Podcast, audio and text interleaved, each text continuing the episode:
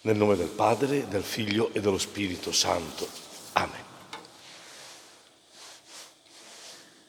Ci ha dato il cielo e le chiare stelle, fratello sole e sorella luna, la madre terra con frutti, prati e fiori, il fuoco, il vento, l'aria e l'acqua pura, fonte di vita per le sue creature, dono di Lui, del suo immenso amore.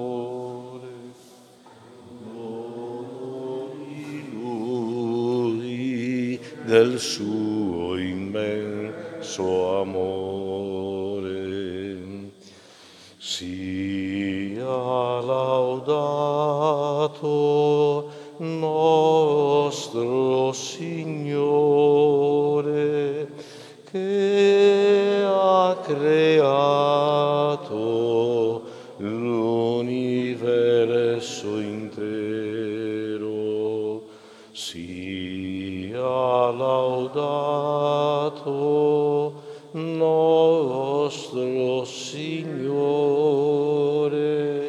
noi tutti siamo sue creature, dono di Lui, del suo immenso amore. Beato chi lo serve in umiltà. Ecco l'altro salmo che questa sera preghiamo. Adesso vedremo questo invito a lodare il Signore perché si conosca sulla terra la sua via. Lo preghiamo tutti insieme. Dio abbia pietà di noi e ci benedica. Su di noi faccia splendere il suo volto, perché si conosca sulla terra la sua via, la sua salvezza fra tutte le genti. Ti lodino i popoli, Dio, ti lodino i popoli tutti. Gioiscano le nazioni e si rallegrino, perché tu giudichi i popoli con rettitudine, governi le nazioni sulla terra. Ti lodino i popoli, o Dio, ti lodino i popoli tutti. La terra ha dato il suo frutto, ci benedica Dio, il nostro Dio, ci benedica Dio e lo temano tutti i confini della terra. Il soggetto dentro questo salmo evidentemente è la terra con quanti la abitano. Allora noi in questi giorni che stiamo un po' percorrendo la creazione abbiamo nei primi passi prima visto che Dio fa balenare la luce e direi poi alla fine diventa Lui la nostra luce, no? Che ci permette di vedere meglio la realtà delle cose, dove poi abbiamo visto sul finire come la luce sia vita, non solo per le piante ma soprattutto per noi, insomma, noi che veniamo alla luce quando nasciamo. Poi ieri abbiamo visto un po' le indicazioni, i parametri per imparare a dare una priorità alle cose, per non vivere solo di emergenza, no? Di tamponamenti, non di macchine, ma tamponamenti di situazioni. E ci eravamo detti che questo rischia di essere il nostro modo di vivere, no? Vivere di emergenze, quasi rincorrendo le emergenze. e quanto invece diventi fondamentale imparare a dare l'importanza alle cose che sono importanti e cominciare da quelle, e poi se si vivono bene quelle viene anche la possibilità di tante altre cose, ma se si sbaglia il punto di partenza non si tira insieme più niente, né nelle cose piccole né nelle cose che hanno tutto un loro valore. Questa sera vedremo, abbiamo sentito il discorso della terra, permettete, c'è anche qualcuno che ieri sera non c'era, allora rivediamo quello spezzone di video relativo alla creazione e poi entriamo proprio un po'.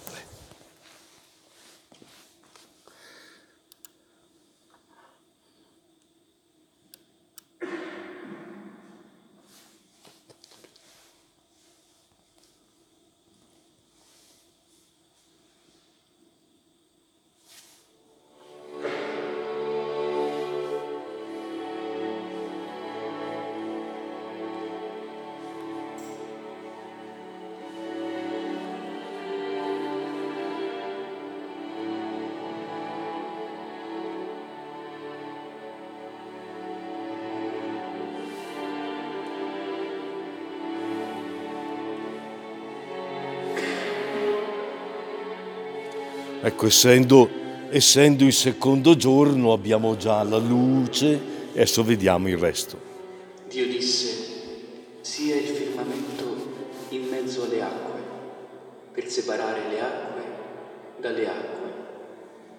Dio fece il firmamento e separò le acque che sono sotto il firmamento dalle acque che sono sopra il firmamento. E così avvenne. Dio chiamò il firmamento cielo, e fu sera e fu mattina, secondo giorno. Dio disse, le acque che sono sotto il cielo si raccolgano in un solo luogo e appaia l'asciutto, e così avvenne. Dio chiamò l'asciutto terra e la massa delle acque mare.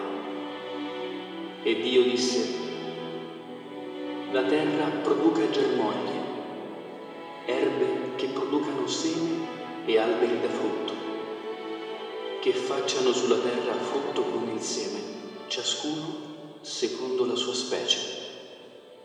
E così avvenne, e fu sera e fu mattina, terzo giorno.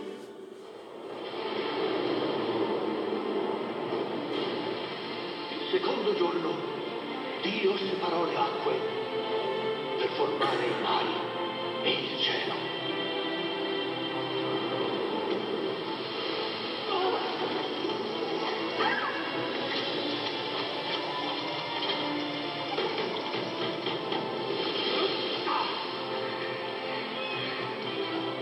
Il terzo giorno Dio creò la terra con gli alberi, le piante e i frutti. Rivedremo di nuovo la terra? Ma certo che la rivedremo.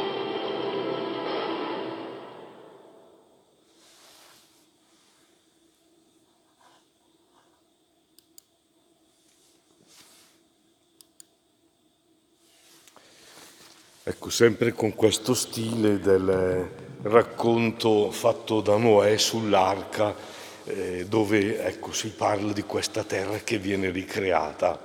Ieri abbiamo fatto questa sottolineatura del firmamento per quelle acque così importanti per gli ebrei in quella terra così arida, dove loro hanno sempre vissuto questo rapporto di amore e odio nei riguardi dell'acqua, perché l'hanno sempre amata così indispensabile, no? Quando è poca, e così pericolosa, dannosa, mortifera quando è molta.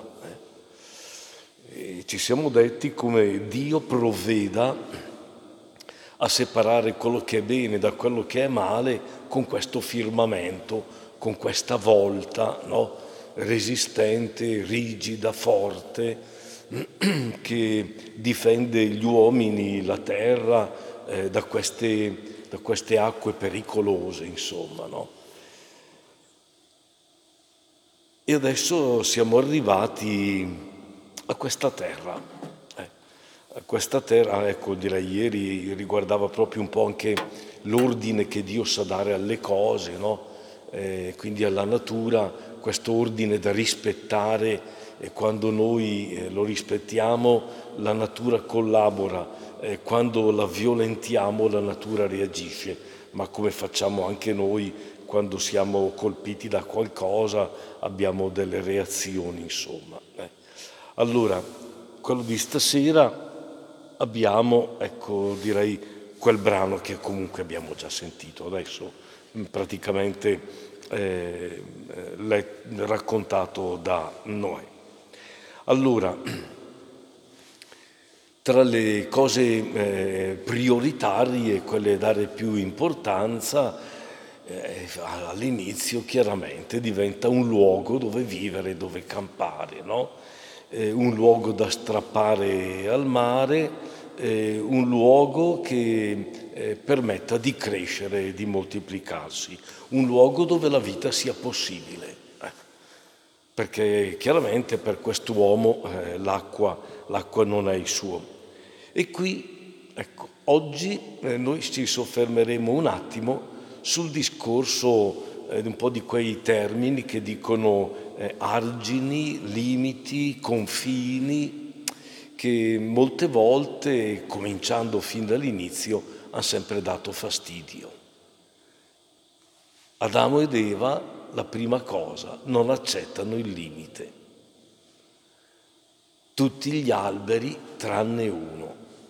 Ecco, questo diventa un'esperienza mortificante per loro, soprattutto poi quando magari danno ascolto a altre voci, per dire, ma dove nasconde una sapienza antica, una sapienza che ci aiuta a scoprire come o ti dai o riconosci i limiti che hai, e allora vivi, e allora ti riconosci, ti identifichi, o altrimenti tu non esisteresti.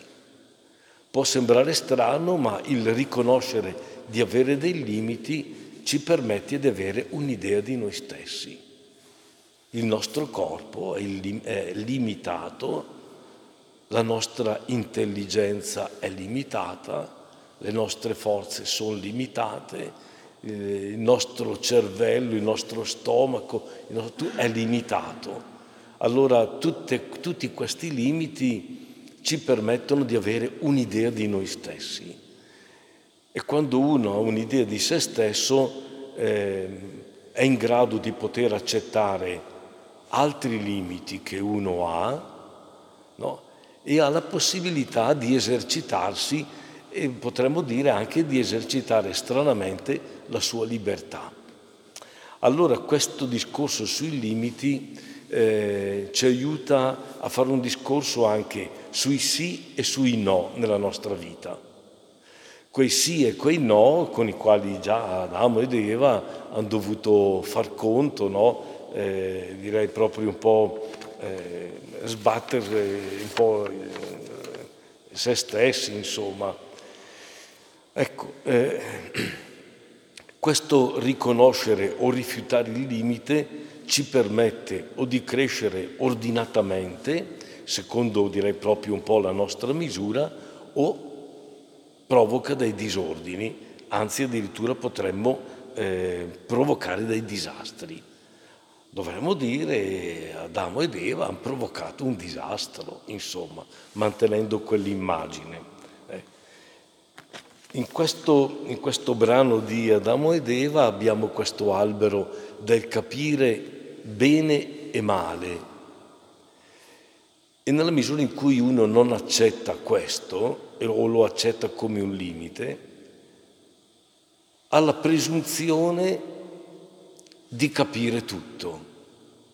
Capire vuol dire proprio un po' comprendere, no?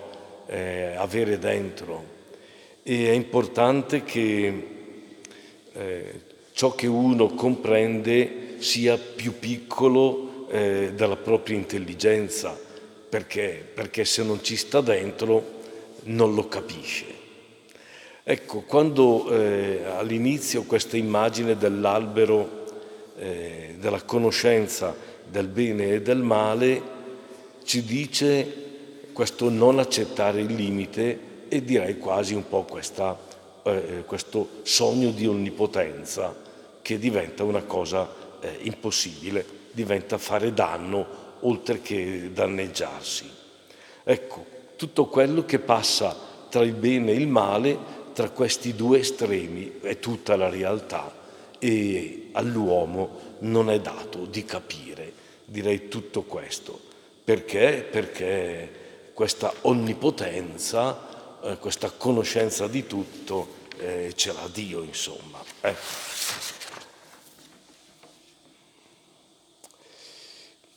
Il serpente disse alla donna: non morirete affatto.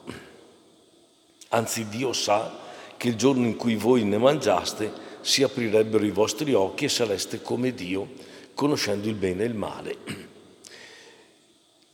Quando uno non ha il senso del proprio limite, è capace di capovolgere la realtà. Allora, qui è messa in questo modo: Dio sa che diventereste come Lui, che si aprirebbero i vostri occhi, che voi conoscereste tutto, e sta dicendo una cosa che non esiste, giusto il contrario della realtà. Ecco, direi questa tentazione, che la vediamo anche realizzata in questi giorni a livelli grandi, no? Di chi è capace di capovolgere le cose e diventa un danno.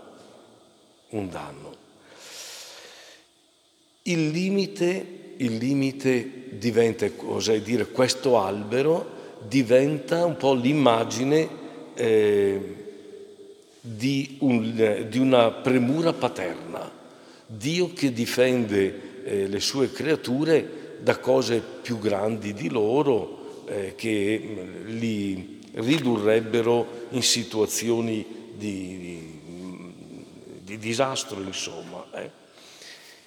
Il riconoscere il proprio limite ci permette di riconoscere anche l'altro,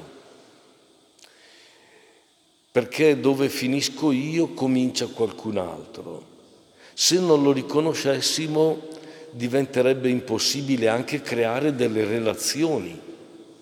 Non vorrei che fosse magari un po' troppo complicato il discorso, ma tu pensa di sposare un uomo o una donna che non riconosce dei propri limiti, che pensa di poter fare tutto quello che vuole, come si fa a creare relazioni, legami con un uomo o con una donna così?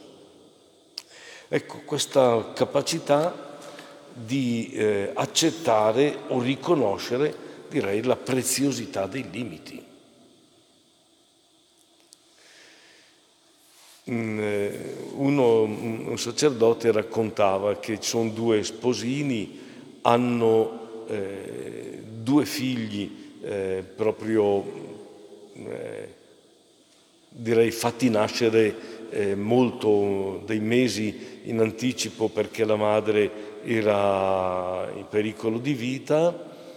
Devono metterli nell'incubatrice e il personale medico, sanitario, chiede ai genitori di procurarsi quei rotoloni che noi mettiamo lì alle porte per evitare gli spifferi, no?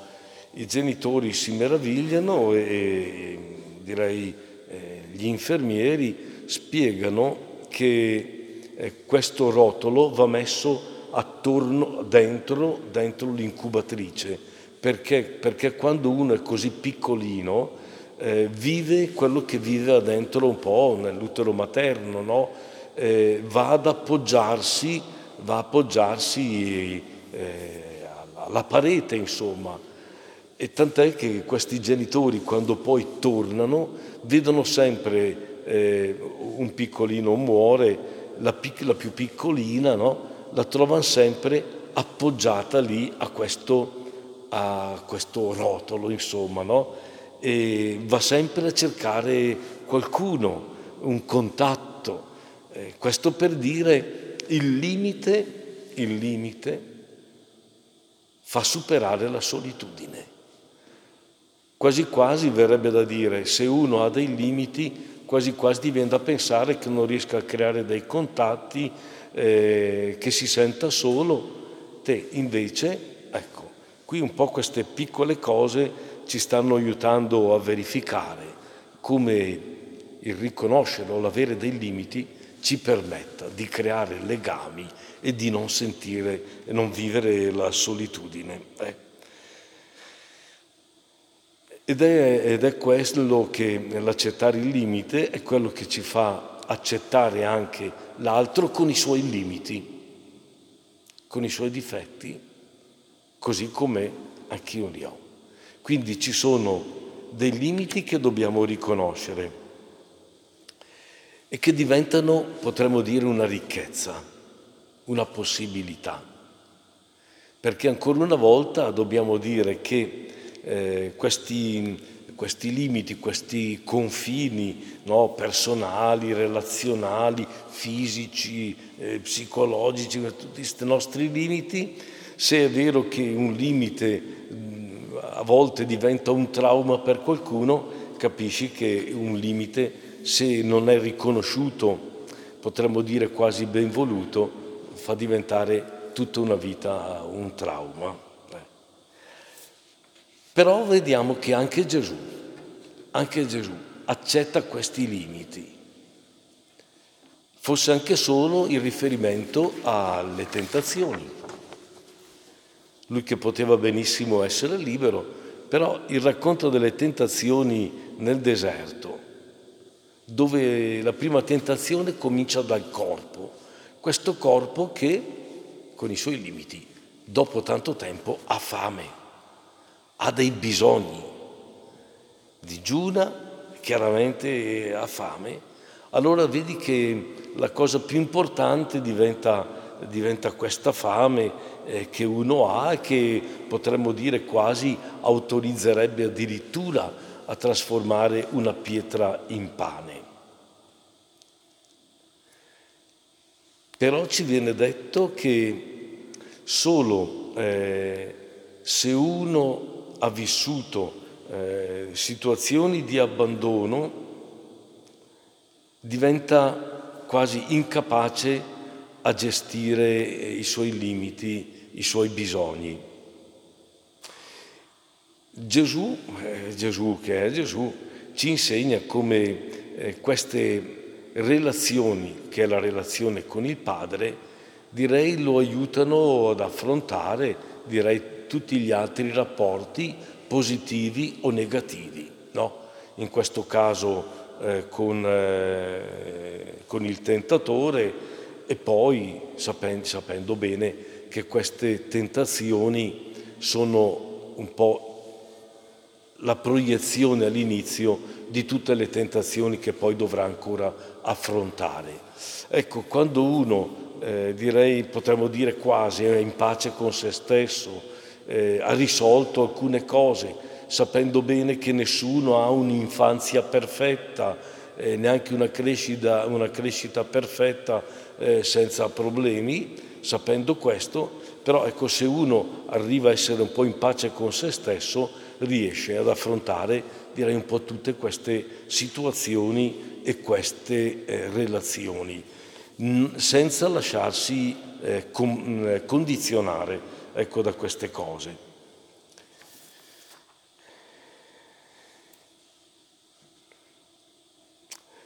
La cosa anche interessante, se vuoi, è la capacità che Gesù ha, ogni parola che esce dalla bocca di Dio. Gesù all'appetito non oppone il digiuno che lui ha già fatto, oppone un altro cibo migliore.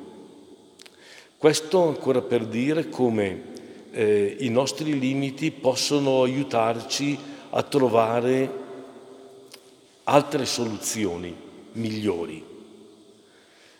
E il cibo migliore per Gesù è stato questo dialogo con suo padre.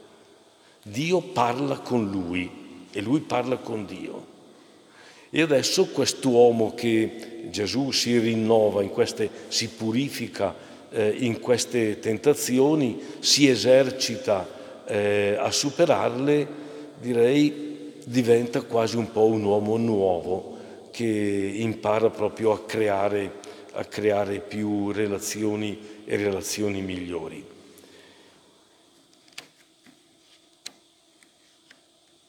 Il diavolo lo portò nella città santa, lo pose sul punto più alto del tempio. Gettati giù.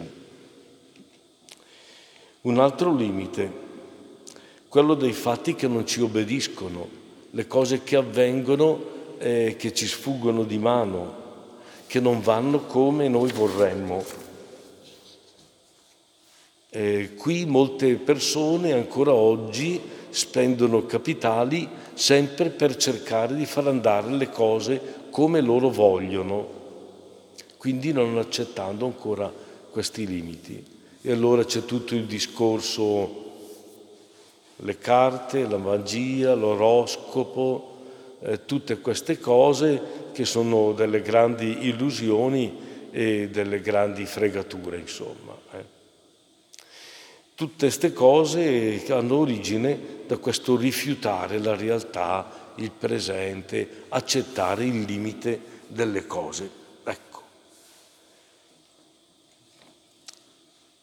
Un vecchio sacerdote abruzzese usava un proverbio che è anche significativo. Io sempre ti ringrazio, Signore Dio, che le cose non vanno a modo mio. Questo vecchio sacerdote aveva imparato che quando uno vuol far andare le cose a modo suo, ancora una volta, combina guai. Io sempre, che vuol dire tutti i giorni lui, io sempre ti ringrazio, Signore Dio, che le cose non vanno a modo mio. Non è facile dirlo, perché noi sappiamo bene cosa vorremmo. E qui invece questo vecchio sacerdote aveva imparato, direi proprio un po', a stare al posto di figlio e non volendo diventare, ecco, Dio, insomma.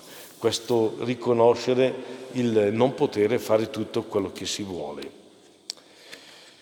E l'ultima tentazione di Gesù sarà quel tutti i regni del mondo, no, che io ti do, il fascino di quelle cose che sembrano fantastiche, grandi, affascinanti, il potere, insomma, no? E che poi alla fine si dimostrano un pallone gonfiato dove, ecco, basta uno spillo per fare...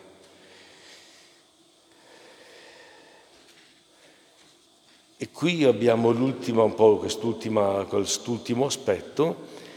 Ancora una volta allora ci viene detto che chi è in ansia è perché è condizionato dalle cose e da quelle cose lì dipende.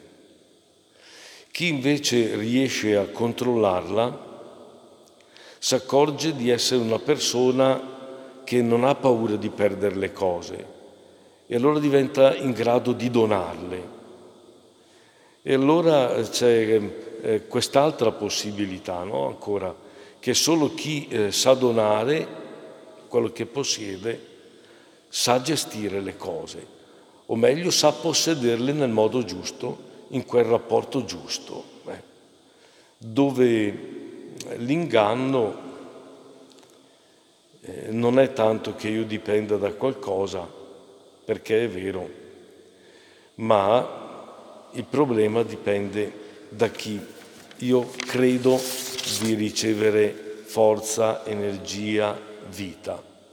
Gesù ci insegna che lui l'ha trovata in questa relazione col Padre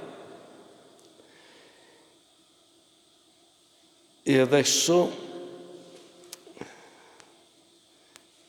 Gesù i suoi limiti li sa usare, tant'è che è in grado di alzarsi anche di notte per chiedere un aiuto a suo padre, lì dove lui ha la consapevolezza di non essere in grado.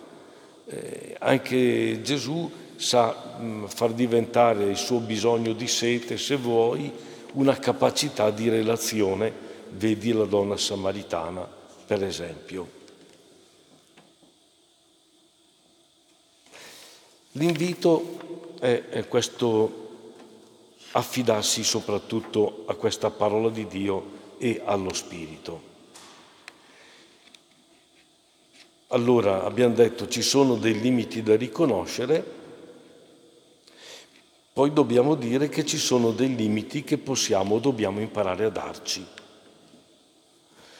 L'importanza di saper dire sì e anche no, ce l'hanno sempre insegnato, ma c'è sempre questa fatica e questa volta incapacità di mettere uno accanto all'altro in modo che uno faccia crescere l'altro.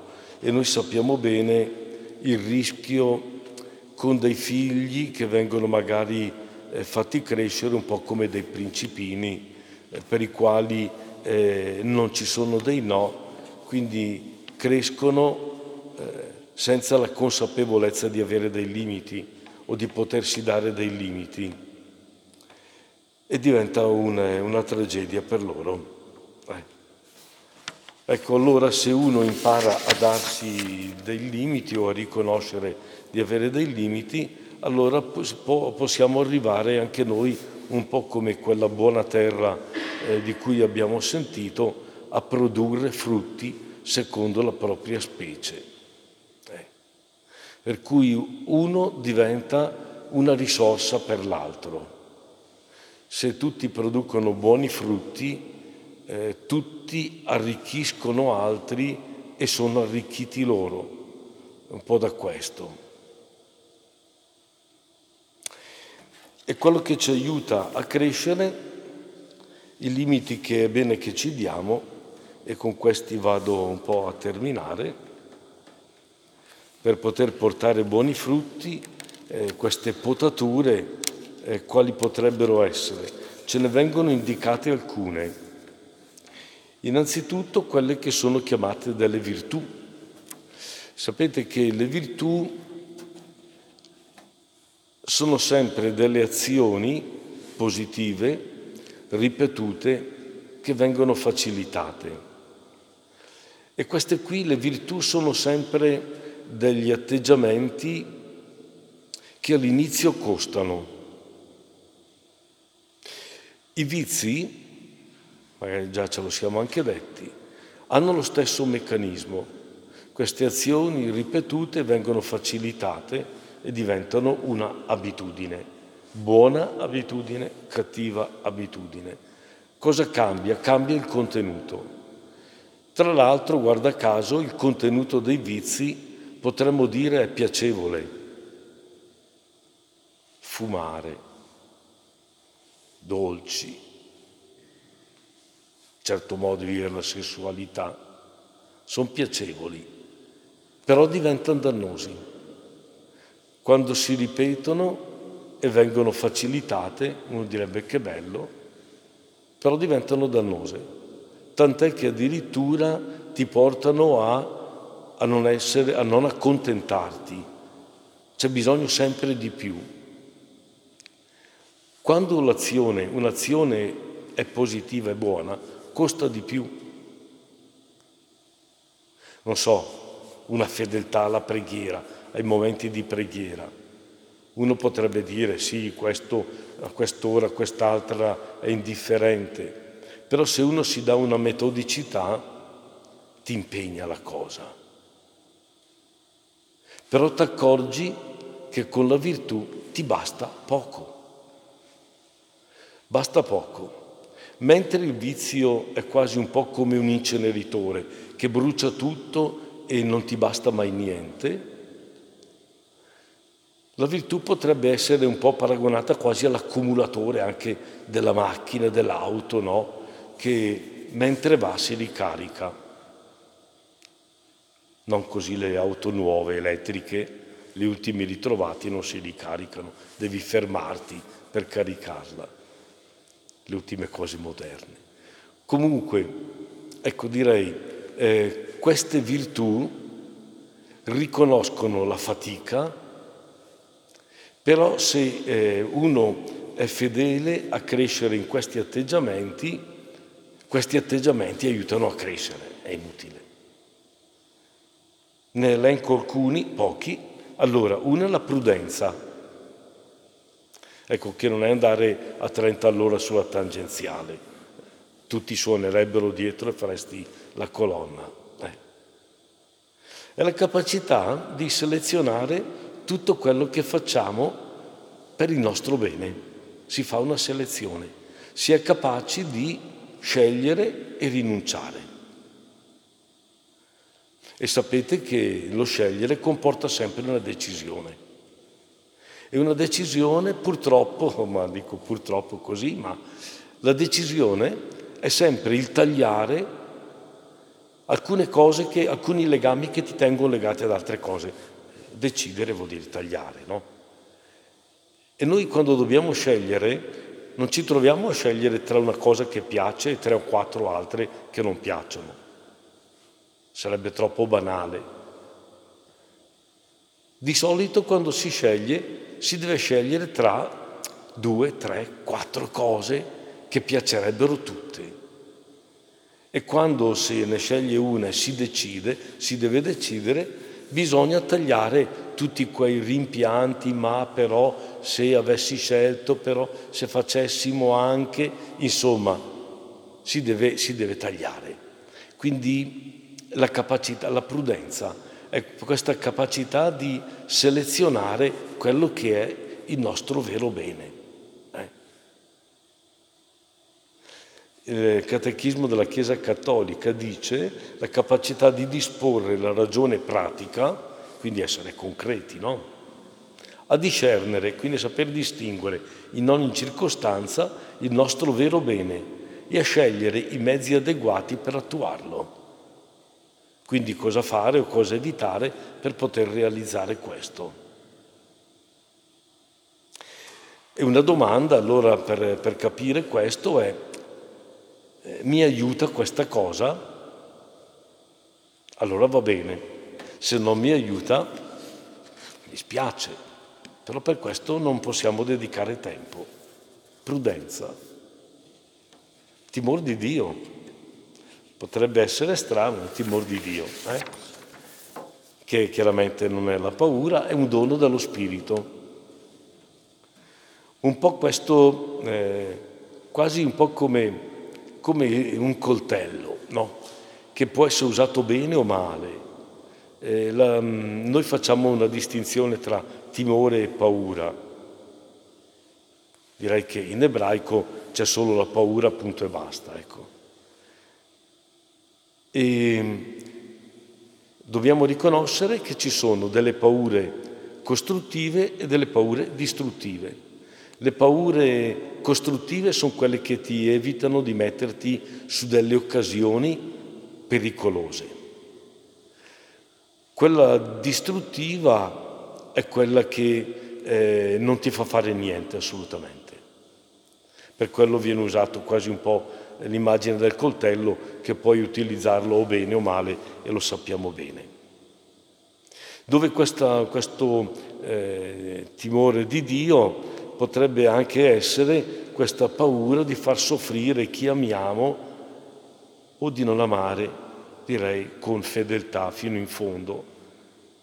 Quasi a volte questo scegliere, ma scegliere nel modo sbagliato, varie cose che ci mettono in contraddizione. Ecco, il timore di Dio ci fa crescere in questo senso del pericolo e ci fa sempre ricordare la nostra limitatezza, la nostra debolezza. Sobrietà, timore di Dio, ci chiede anche un po' questa vigilanza, essere attento, e l'essere attento sono persone sobrie, altrimenti si è intontiti e la vigilanza o la sobrietà va a farsi benedire. Una parola un po' strana, astinenza. Questa astinenza che ci insegna a star lontano dagli errori, da quella zona che addirittura è prima dell'errore. Ci si astiene dal mettersi sull'occasione. Non dice ci si astiene da fare un peccato, ci si astiene dal mettersi sull'occasione che sappiamo poi ci complica le cose. Ecco, un po' questa zona, pericolosa, sta zona minata che deve fermarci prima che sia tardi. Vedi anche l'uso di internet, se non si sta attenti. E Gesù, l'ultima cosa che lascio per noi, Gesù ci ha dato all'inizio di questo nostro cammino quelle tre indicazioni preziose.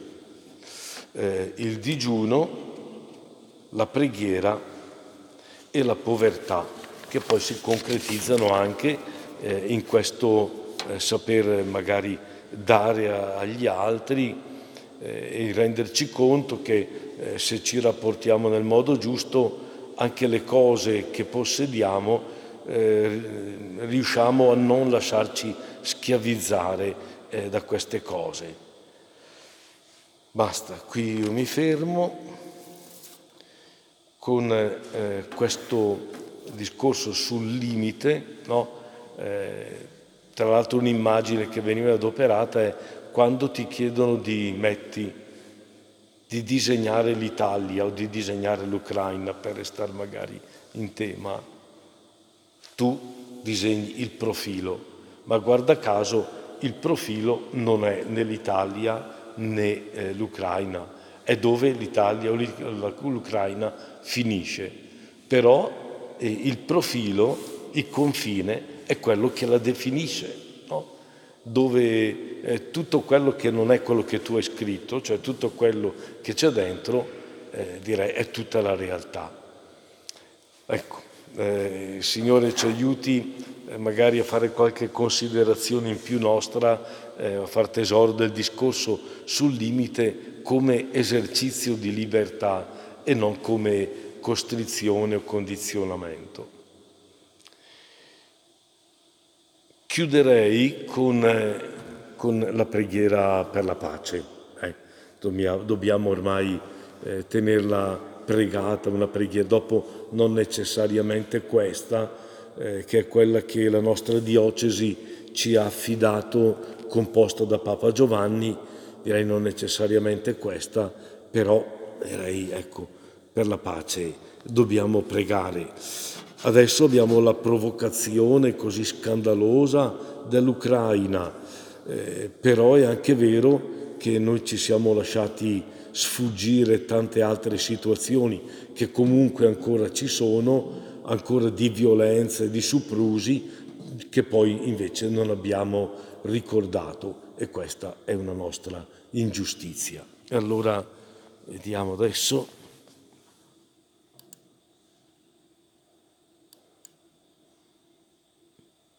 Eccola, direi la preghiamo insieme con calma. Allora, Principe della pace, Gesù risorto, guarda benigno all'umanità intera. Essa da te solo aspetta l'aiuto e il conforto alle sue ferite. Come nei giorni del tuo passaggio terreno, tu sempre vigili su piccoli, gli umili, i doloranti. Sempre vai a cercare i peccatori. Fa che tutti ti invochino e ti trovino, per avere in te la vita. Conservaci la tua pace, o agnello immolato per la nostra salvezza. Agnello di Dio che togli i peccati del mondo, dona a noi la pace. Allontana dal cuore degli uomini ciò che può mettere in pericolo la pace.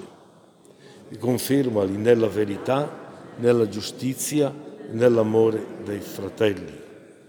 Illumina i reggitori dei popoli, affinché accanto alle giuste sollecitudini per il benessere dei loro fratelli garantiscano e difendano il grande tesoro della pace. Accendi le volontà di tutti a superare le barriere che dividono, a rinsaldare i vincoli della mutua carità, a essere pronti a comprendere, a compatire, a perdonare, affinché nel tuo nome le genti si uniscano e nei cuori, nelle famiglie, nel mondo trionfi la pace, la tua pace. Amen. E concludiamo come sempre col Padre nostro. Padre nostro che sei nei cieli, sia santificato il tuo nome, venga il tuo regno, sia fatta la tua volontà, come in cielo, così in terra. Dacci oggi il nostro pane quotidiano, rimetti a noi i nostri debiti, come anche noi li rimettiamo ai nostri debitori, e non abbandonarci alla tentazione, ma liberaci dal male. Amen. E anche stasera ci benedica e ci accompagni Dio Onnipotente, il Padre, il Figlio e lo Spirito Santo.